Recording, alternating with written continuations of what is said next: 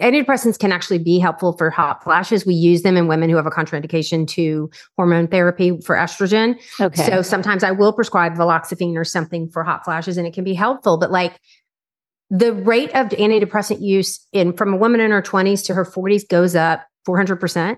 So, and I'm like, wait a minute, not that many women are getting depressed. You know, like we're just throwing antidepressants at menopause, you know, and that's not the gold standard of therapy. So there's not evidence to say that women are 4 times as many women are getting depressed. That is not it. It's just, we're overusing them in an effort to not, we're not understanding what is going on with her. So there's a total lack of education and training and diagnosing the nuances of perimenopause and menopause, recognizing the symptoms that may be not be that common and being able to discuss and offer treatment.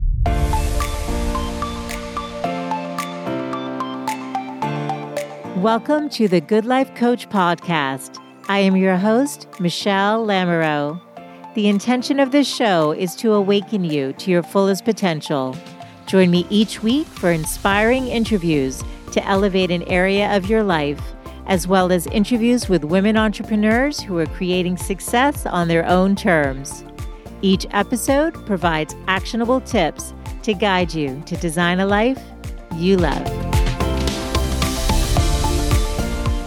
Hey friends, it's Michelle Lamoureux and welcome back to the Good Life Coach Podcast. Today you are in for a treat because I think many of us have that belly fat that we don't know what to do with and we don't know how to manage the hormonal symptoms that are caused by perimenopause and menopause. And joining us today is a rock star OB/GYN. Her name is Dr. Mary Claire Haver, and she's not only a GYN, but also a certified culinary medicine specialist, which is super cool. She developed her groundbreaking weight loss protocol as an online subscriber program through which she's helped thousands of women lose weight, burn fat, and get in shape permanently.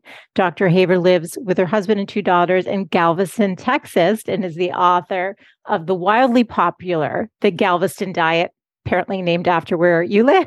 Welcome, Dr. Haver. Thank you for having me. I'm so thrilled to have you. And I just always do this if it's health related. Today's conversations for educational and entertainment purposes only. This is not intended to be medical advice. So consult with your trusted healthcare provider.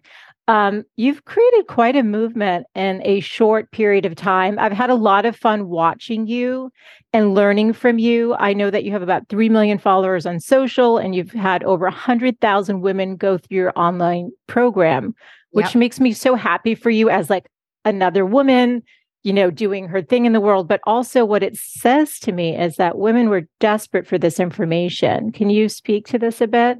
Yes. So let's go back to 2016, 2017. I was in my late 40s. I was a traditional OB/GYN. I also worked at an academic institution. So I divided my time between teaching medical students and residents and then having kind of a very robust private practice. So plus at that time, my girls were like middle school and early high school. And, you know, I was just busy, mom, working. I was like working at my limit, but I had been aging at the same time as my patients. So, you know, I came out into practice, we all got pregnant together. We had babies together. We raised our kids to get to a small town, you know, with a big academic institution. And they were starting to complain of the same thing over and over again. I'm gaining weight. I don't know why. I'm gaining weight. I don't know why. I'm having some symptoms. I'm like, well, you're not menopausal yet. Now I do the blood work. You're not there yet. You're still having periods. There's nothing we can do. And because that's what I was taught.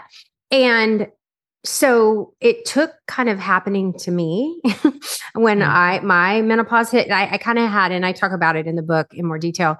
My brother got really sick and passed away. I had gotten off of birth control right at that time to kind of see where I was at menopause wise in my late 40s. And it all kind of hit me at once. And my grief was, I expressed my grief, you know, when he passed away as, you know, just overeating, lots of processed carbohydrates, drinking way too much wine in the night just to get myself to sleep and not cry. And so put on 20 pounds from that. So then, you know, once the grief lifted and I was ready to kind of get back into life, I went back to all the things that I told my patients to do and that I actually had done like after having kids to get the weight off, and it wasn't working.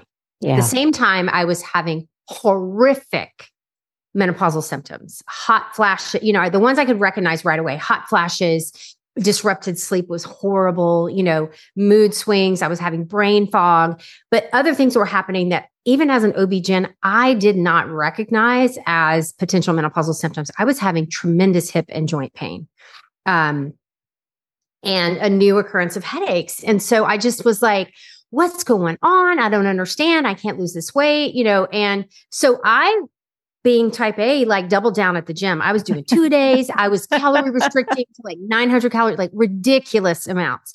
And my husband had to like tap me on the shoulder and say, babe, I love you. I don't care what size you are. You look amazing. Da, da, da. He said, but you know what you tell us? You tell me and you tell the kids, you can't keep doing the same action and expect a different outcome when you've been doing this for a while now. It's not working. So you're a smart girl. Figure this out. Wow, and so I took that as a challenge. Yeah. Was like, all right. So I picked up the phone and called the PhD nutritionist at the university I was employed at the time, was like, what is going on in menopause? Why is this happening? And so that just that was the beginning, which brought me down this rabbit hole of what is happening to our bodies as far as nutrition. And so I learned a ton about chronic inflammation and how that begins to rise dramatically at the menopause transition. Like I basically, my menopause education had ended at my residency in 2002. And that was also the same year that the WHI study had come out, which basically scared everyone to death to never give hormone therapy.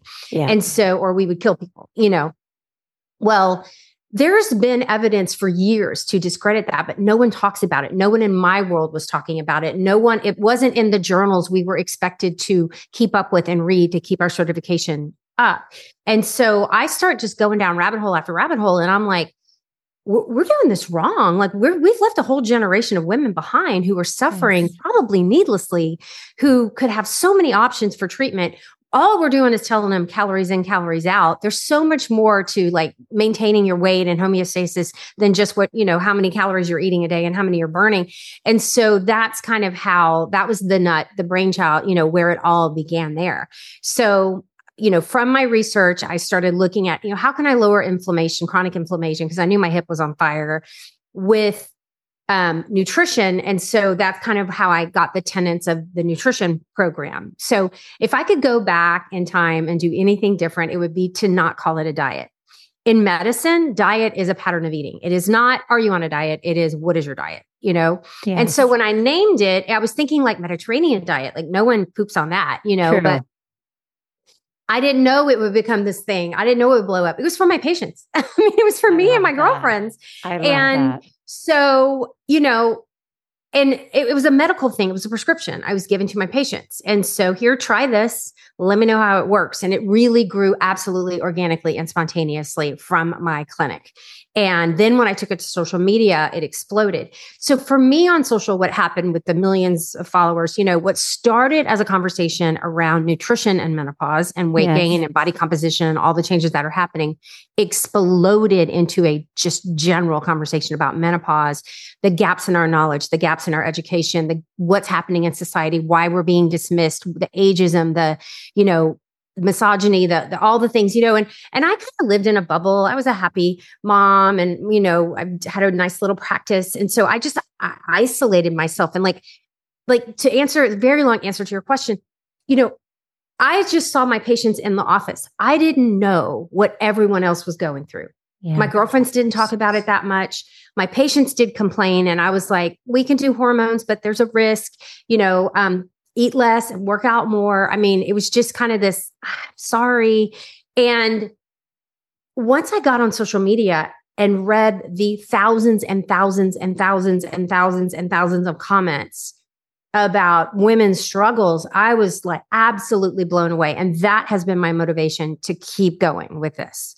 The nutrition program is there. It's great. It's wonderful. But I am I'm writing a new book on menopause and treatment options and therapy and what to expect, like something you would hand a 30-year-old woman to be like, get ready, read this. So you are informed, what your options are, what to look for. And so that you can make changes, build new habits that are going to keep you healthier through this transition. Well, thank you for the work you're doing. And you're fun. You're so much fun. I'm not surprised that you're so popular. Like, do you have a theater background at all? Like you do? A tiny one. I do actually. I see it in you. I was like, she had some theater history. Cool. I was winning, oh God, I haven't even thought about that in so long, but I was big in our drama stuff in high school and I was like winning state tournaments and went to nationals a couple of times and was in a couple of movies, tons of commercials when I was younger and then went to med school, so it's like, this is like the perfect, you get to use my doctor brain, my drama brain, and it's just, everything's come together now for me in my 50s. So yeah. I don't know if poor Don Lemon is getting beat up right now for saying that we're not in our prime, but I'm like, all of this has been built from 49 plus for me.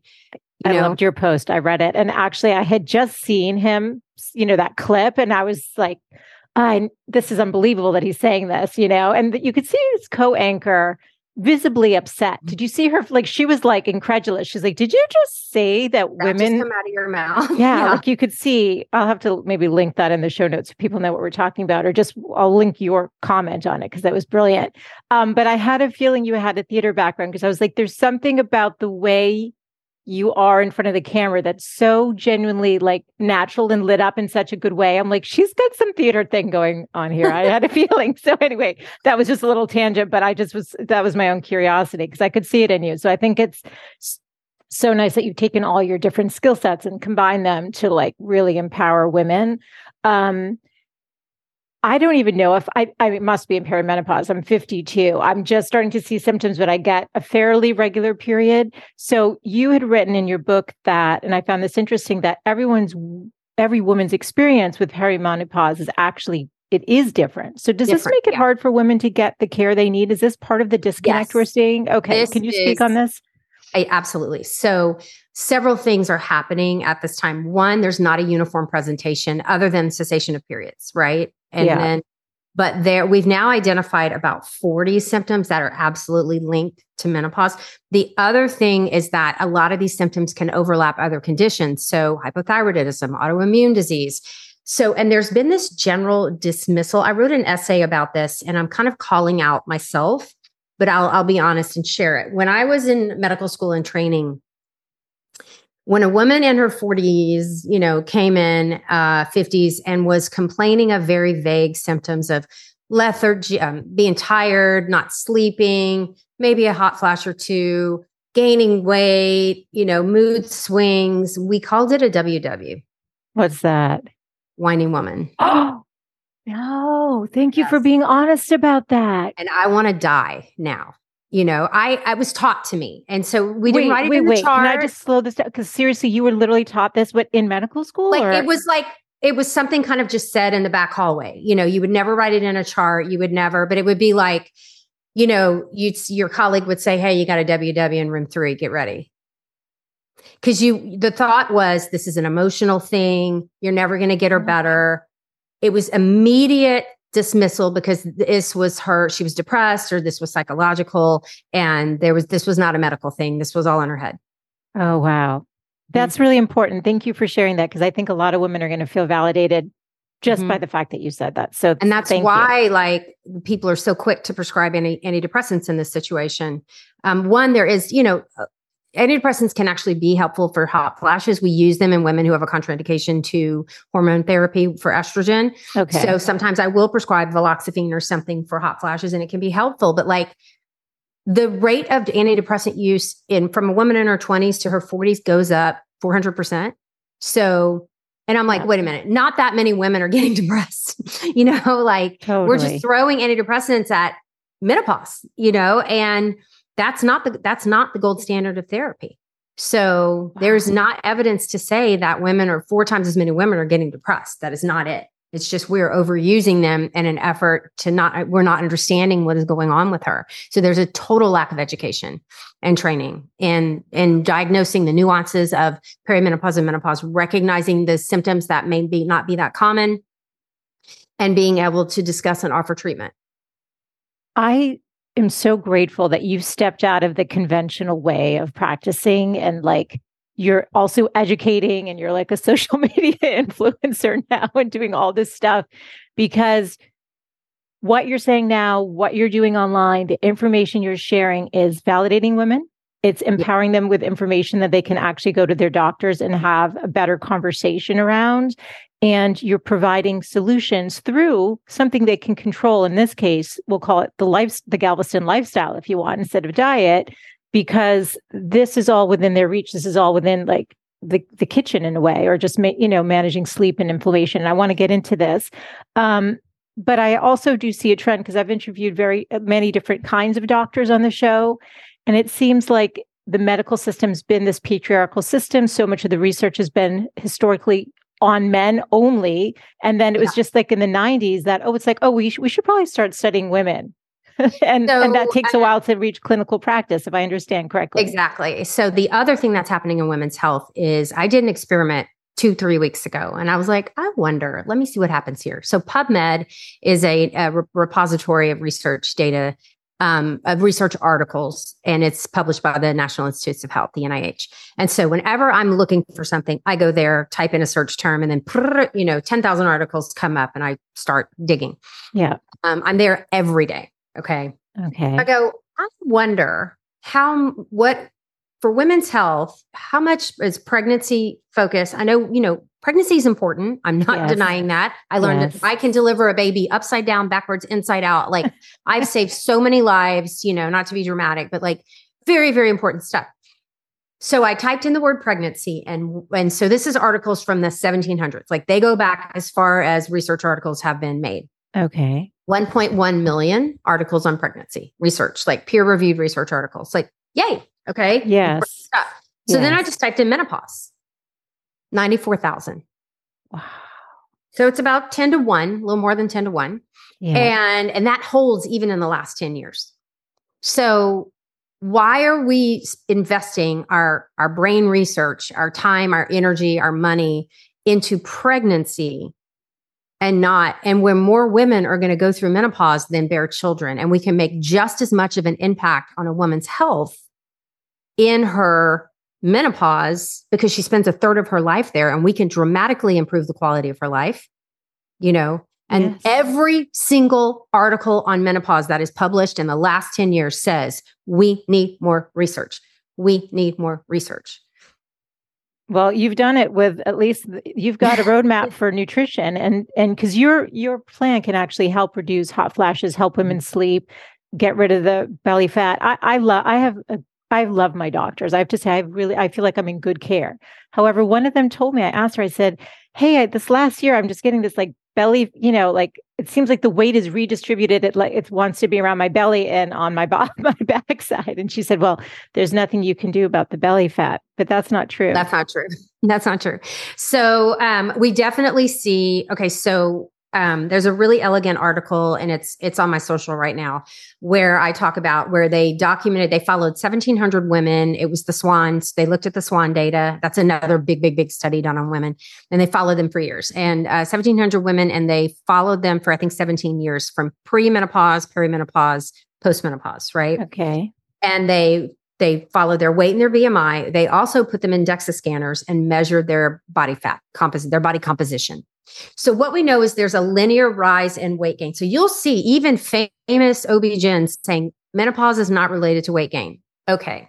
But it doesn't mean we're not gaining weight. Okay. Women are gaining weight at a rate average of 1 to 1.5 pounds per year, starting at about age 35, and it levels off at about age 65.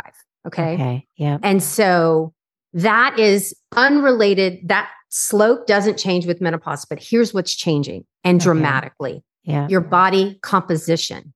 So you are losing muscle, accelerated the 2 to 3 years before your period stops. There's an inflection in the curve. The slope goes up dramatically, and you are gaining body fat.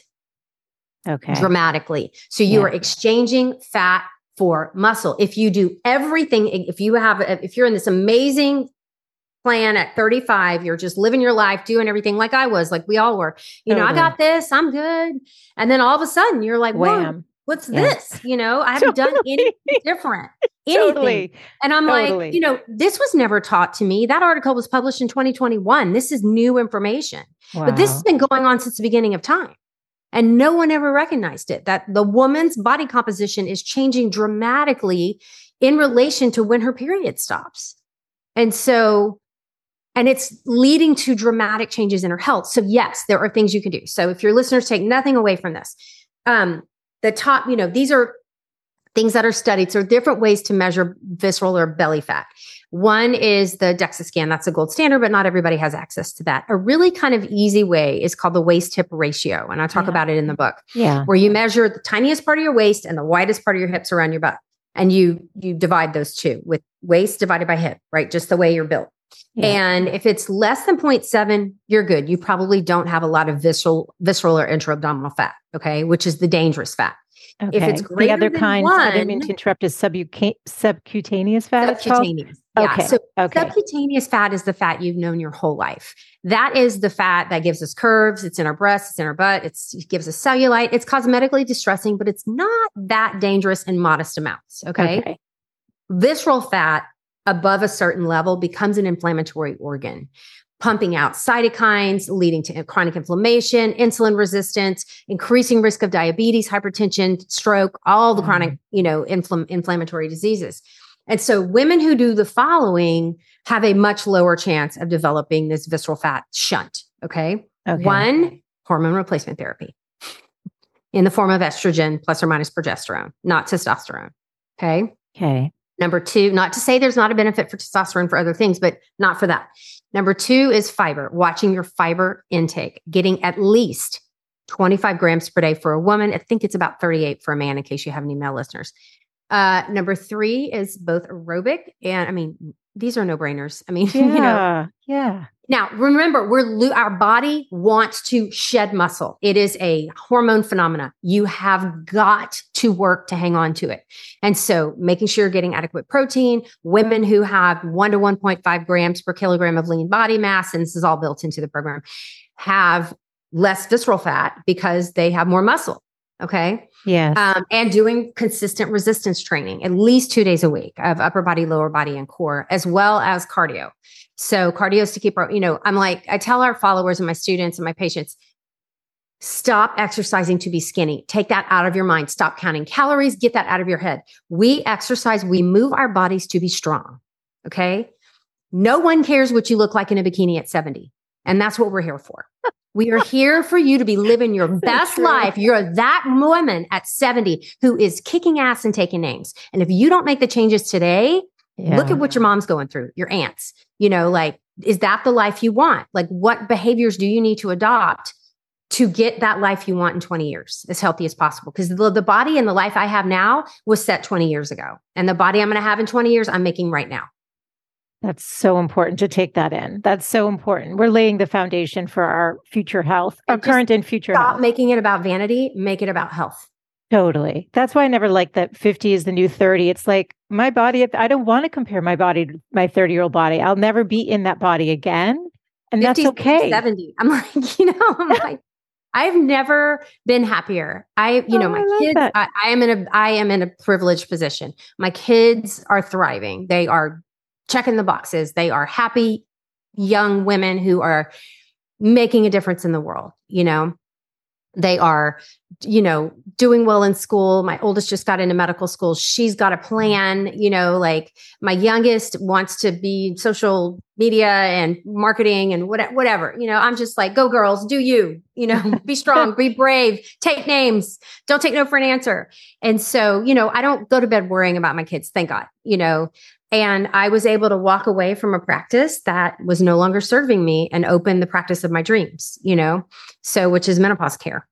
Well, that's why you're a beautiful role model, not just for your daughters, but also for the women listening in terms of what's possible. And you're so lit up though, you're clearly on a mission and you're going to leave no woman behind. That's the energy I get. I love it. And I think you want to bring the doctors along next, but let me ask, does the program address, so I feel like we hear a lot about perimenopause and menopause. There's postmenopause, but is that technically just menopause and this helps those women? Because I've had women write me and say, where was this information for me 9 years ago? I can't lose the weight still. This is going to help them or? This is, the book is helpful for everyone, even your partners, even your sons, even your, because for most households, the mom is usually running the kitchen still, not in every household. Yeah. And so they're calling me and being like, my husband lost more weight than me. On the plan, yeah. That's one of my questions. Yeah. Like, he's eating what I'm eating because I'm cooking. And he's like, look at me, of course, because he's a man. But when I say menopause, like, everyone's getting tied up in the terminology. The actual menopause is one day in your life. It is 1 year exactly after your last menstrual period ends. Okay. That is the clinical definition. And then the rest of your life is postmenopause. So But when I say menopausal, I use it as a catch-all, Got it. So this is, in fact, for all of us, perimenopausal, any stage. Yeah. So I did have that question because I have a teen. She's 14. I wouldn't have her do the intermittent fasting that's built in. And you note that in the book anyway. But teaching her about anti-inflammatory nutrition. Yes, but she can eat like this with me. Yeah. Laying that foundation down would be amazing. Like, teaching her the benefit of why not just like each vegetables are good for you, but like there's science in there about, anthocyanins and sulfurophanes and like these parts of the vegetables and the fruits and the legumes and the seeds and the nuts that keep you healthy and feed, teaching her about the gut microbiome and how important it is. And not to say she's never going to have a cookie or eat candy or, but it's all about balance. And the majority of what you do should be, we don't want to give anybody an eating disorder or restriction, but there's nothing wrong about teaching good nutrition to your kid just without guilt or shame.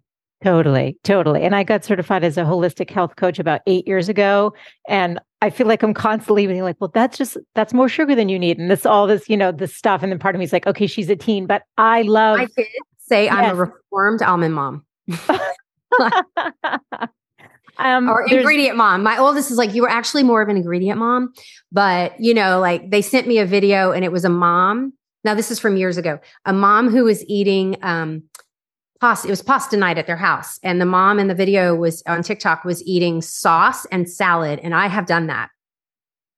And they were like, but then this woman came on after, it was like a stitch. And she said, instead of like railing on the mom for not having pasta, let's rail on society for the mom feeling like she couldn't have pasta that night. Like she had to be a certain size. And for years before my journey into all nutrition and everything, I just wanted to be thin. Like that was how I defined my health, how I defined my self-worth, how I defined how I looked was to be thin. And now that I have a body scanner and I see that I have low muscle mass and I'm super high risk for osteoporosis, if I could go back in time and let that woman eat, let myself eat and focus on building muscle and being stronger and not so much about looking a certain way in a dress or fitting. I mean, it's just ridiculous what we're doing to our health in order to meet some crazy society standard of beauty. 100%. Or even just how you're comfortable in your own skin. So I've always been naturally thin. And then I saw a photo of myself from behind in the last year. And I was like, who is that? That's not me in my jeans.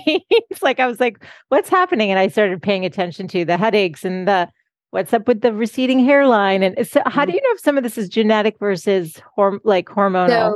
So hair loss, I have a whole YouTube video on that. It's like an hour because there's so many things that feed into it. There's definitely a genetic component for some women. It could be a nutrition deficiency. It could be hormones. It could be. And so that's a very long conversation. And sometimes a dermatologist has to get involved. But what kills me is like all these hair loss formulas and potions and lotions come up, but Emily, it might work. It just depends on, we have to figure out why this is happening to you. Yeah. And some of this can overlap. So you can spend $90 a month on vitamins, but you don't have a nutrient deficiency. This is genetic and we need to treat you with spironolactone or something that's going to block the testosterone. That's why you're losing your hair, especially, where you're losing it. There are, dermatitis conditions there, autoimmune conditions. One of my husband's best friend's wife was losing it in patches and she had an autoimmune disorder and had to do steroids. And, so it's complicated. That's a tough one. Okay. The hair one I thought it was, but I didn't even know about the joint pain, which I've been getting too. I was like, oh, that's part of perimenopause, menopause, so helpful. But what I love about your program, Dr. Haver, is that it's not just going to help with the belly fat. It's not going to just help you get strong. It's going to help your whole health outlook. And it's going to help prevent potentially cancers and heart disease and stroke risk and autoimmune disease. Like, that's what I took away, because it's so anti-inflammatory. It's high in fiber. My parents keep saying, you need more fiber in your diet. I'm like, and you've got the list of the foods, which I love. I know you say you can take a supplement, but I like trying to do it with food. Right. Like we don't supplement our way out of poor nutritional choices. You're the majority of your nutrition can come from food. We supplement gaps. So if you can't get it in, it's a lot, 25 grams, right? Or right. So I'm, right. Thank God I love avocados. That kind of helps me hit my goal. Right. That's like 10 grams right there. Right. For one. Right. Yes. It's like, I'm like, oh, how can I like squeeze in an avocado today? I love that. I want to, we're getting close to the end. So, it includes intermittent fasting. Everyone can just pick up the book. It's called The Galveston Diet. I'll put the links. But is there anything that I didn't ask that you just really want to make sure the women take away from this conversation? I mean, this whole thing around perimenopause, menopause, it seems like it's top of mind now. Things are, it's having its moment, but having a moment, but don't lose the momentum. You deserve a menopause that is pain-free. You're not hot flashing. You're sleeping every night. No one expects to be 25 again. Aging is normal. Suffering is not, and should never be accepted. So if you need resources, if you go to our website at GalvestonDiet.com and just go through our blogs, I have how to advocate for yourself at your doctor's office, what lab tests to offer. Here's some nutritional tips if you've got hot flashes, nutritional tips if you have brain fog, free. Just go, look, read, educate yourself, and sometimes you have to be your own advocate in your healthcare provider's office and educate them. I have, for hormone therapy, I have articles you can download, print out, and take to your doctor in support of you. At least having every woman may not choose hormone replacement therapy, and I respect that, your body, your choice, but you absolutely deserve the conversation. Love it. I am so grateful for your time, for the work you're doing in the world. You mentioned GalvestonDiet.com. Where else can people connect with you? And, you're all over social. Where do you like to hang out the most? Where should I send them? These days, I hang out a lot on TikTok and on Instagram. Those are my two biggest, kind of most engaged. And I'm Dr. Mary Claire on those. And then on Facebook, we are, if you just put in Mary Claire Haver, it will come up. It's Mary Claire Haver, The Galveston Diet. We also have a YouTube channel under my name and The Galveston Diet as well. And we are on Pinterest. We're kind of everywhere. So, but our biggest, where I'm like spending most of my time, is Instagram and TikTok. I'm not on TikTok, but I love watching you on Instagram. But people should just follow her wherever you hang out, because she's there. And this information is just so vital and important. And this book it's so easy too. It's like all the information and the recipes and how to structure it. So thank you for what you're doing. I look forward to keep watching you and seeing what's next. And I know that you do have a plan to help educate doctors as well. I think that's your next step, right? Yeah, I'm going to, my clinic is super successful. We actually have 100-something plus person waiting list. And I am developing a program so I can teach other healthcare providers the protocol on how I treat menopause in clinic, because we do a top to bottom nutrition, exercise, supplements, if you need them, hormone therapy, non-hormonal, other prescriptions, and stress reduction and sleep, just trying to make sure we're covering all the bases so you can be as healthy as possible. I love it. Well, thank you so much. And thanks for your time today. You're welcome.